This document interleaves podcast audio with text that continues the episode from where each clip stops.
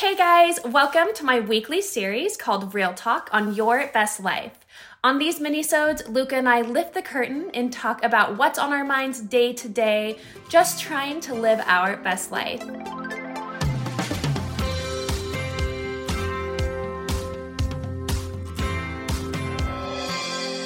Hi guys, welcome back to Your Best Life with Anna Victoria and Luca. Hi guys. So today we're going to have a quick chat about what our plans are as far as like how we're going to feed our child.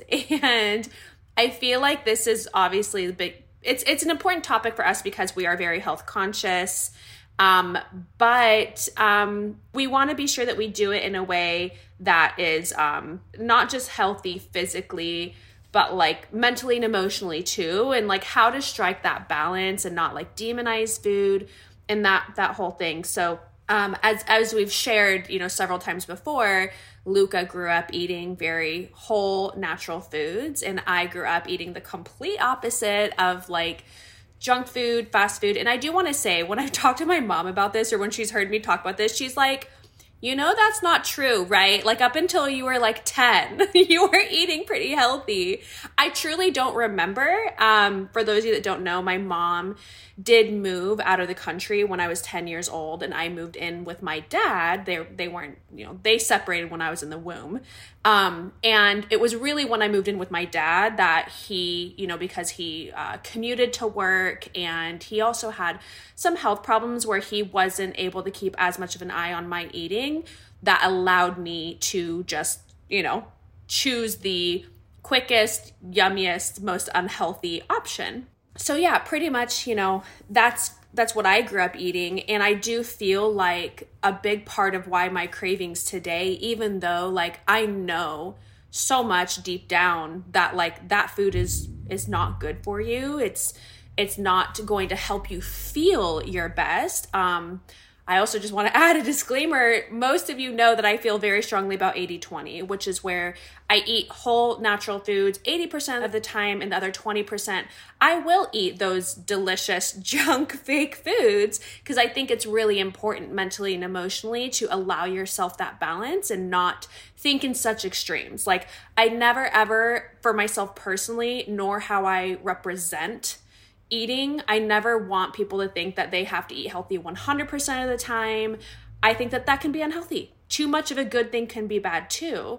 But obviously I don't want people to just, go to the opposite end of the spectrum and just constantly say, treat yourself, and, cover up like poor eating decisions that is impacting all aspects of their physical, mental, and emotional health just because like, oh, I don't want to feel like, whatever, restricted. So with that being said, I'll stop for a minute, get off my soapbox. Luca, what about you with growing up, if you want to elaborate? I think food was never a topic of, it was just food. It was never a topic of demonization or discussion in my household growing up. Yes, mostly when we were kids, my parents or, we also lived with my grandparents. So either they were cooking or my parents were cooking. So mostly was definitely fresh food. But occasionally we would get McDonald's, and we actually really liked it. I really enjoyed McDonald's. And no one really thought anything about getting it every once in a while. It was definitely a treat, right? It wasn't like an everyday thing. It was definitely, this week, let's get them. It was more like a treat. Yeah. Would you say, if you can remember, was it like a once a week thing, a once a month thing? Maybe twice a month, something like that. Yeah. Okay. Yeah. I think it's really interesting that for you, like, it wasn't demonized. It was just like, hey, let's get McDonald's today, because I do think that in the US, a lot of food is demonized. And it's probably, gosh, you guys, I just feel like the U.S. is such a nation of such extremes, and especially when it comes to food. And, gosh, there's so many rabbit holes I could go down. But, in terms of fat loss, they have, studies have shown that it doesn't matter what you eat. It's a calorie is a calorie. And as long as you eat, in a caloric deficit, you're going to lose weight. And there have been many influencers, bloggers, YouTubers, whatever, even researchers that have done studies, in little experiments of like, I ate fast food and I still lost weight. Now, Is that something I would recommend? No, absolutely not. Exactly. That's only for fat loss, right? Exactly. That's only, literally only for fat loss. That has nothing to do that there's no part of the conversation in that context about your health. Like, your health will suffer. You will not feel great, you know? So anyways, with that being said, you and I grew up with very different experiences with food. I do strongly feel like the reason why, as much as I value eating healthy, I am always going to love the fakest foods. Like, you, when I have you eat some of my favorite foods, you're like, ugh, like, what is that? Because it's so fake. It's super fake, yeah, for me. It's for you, because you didn't grow up eating those fake foods. And I'm like, I like it because it's so fake. Yeah. Like, that's because it's nostalgic. That's what I grew up eating. Yeah. So I, in terms of how we're going to like raise our children and what we're going to feed them, like, obviously you could say we're getting a little ahead of ourselves. We're not parents yet, you know, but just like kind of thinking out loud of like what our plans are.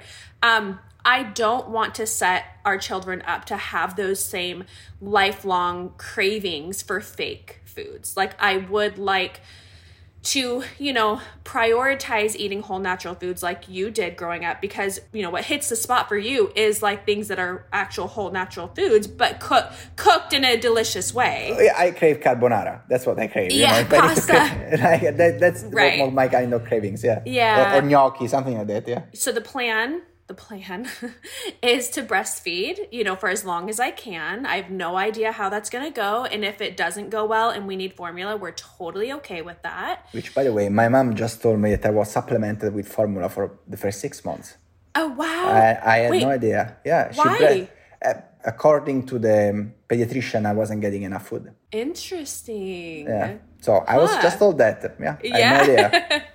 So, you know, yeah, whatever ends up happening, we're okay with that because, you know, we just want our baby to be getting food, period, and be growing. When they can eat solid food, it's definitely where I definitely want to prioritize us cooking for the kids, right? Right. At least try. Yeah, but, you know, we can't just we don't go straight into cooking. It's like more pureeing foods. Pureeing. And I have a question because I remember when my little brother Marco is 15 years old, younger than me. I am 15 years older. And so I remember very well. And my mom, I remember the little, like, you know, the baby food that you buy in my house. Yeah. So is it like, what's the viewing in the US about that? Like, what's the... Oh gosh. I mean, hey, beats me, but what I assume being health conscious and listening to parents talk about baby food is that it's processed, you know, that they're... That's a whole nother industry, is like processed baby foods of like those canned, I don't know if it's like Gerber or whatever. You guys, we truly have not looked that much into it. No, this is just from like what I have heard from like friends or seen on social media. And what I see is fitness people that they'll puree real food for their kid and they'll freeze it. And I feel like that's a great idea. I would love to try that. Yeah, for sure. But I think that you and I are such like... kind of middle of the road, like very balanced people that like if we need to give them, you know, packaged baby food, like we'll be okay with that. But it just, we won't go from one extreme to the other. For sure. Like we'll always have kind of like a bit of everything, because I just think that it's more damaging to your mental well-being to put yourself in a box and to limit yourself to only one thing and to not be flexible whatsoever. I think that could be even more damaging to your health overall than like whatever quote unquote, I don't even want to say damage, but you guys know what I mean about in terms of, you know, feeding quote unquote processed baby food. What happens when, you know, the babies eventually toddlers and they go visit a friend at their house or they... go to a birthday party. At that point, obviously, you can't control what they eat or how much sugar they eat, right? You know, right.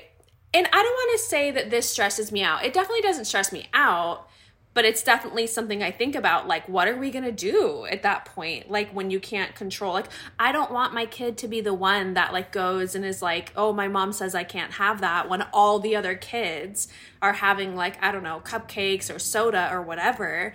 I think that it really just comes down to, you know, balance and doing what we can at home so that when they are out that, you know, they can enjoy themselves and teaching that lesson that like those things are okay in moderation.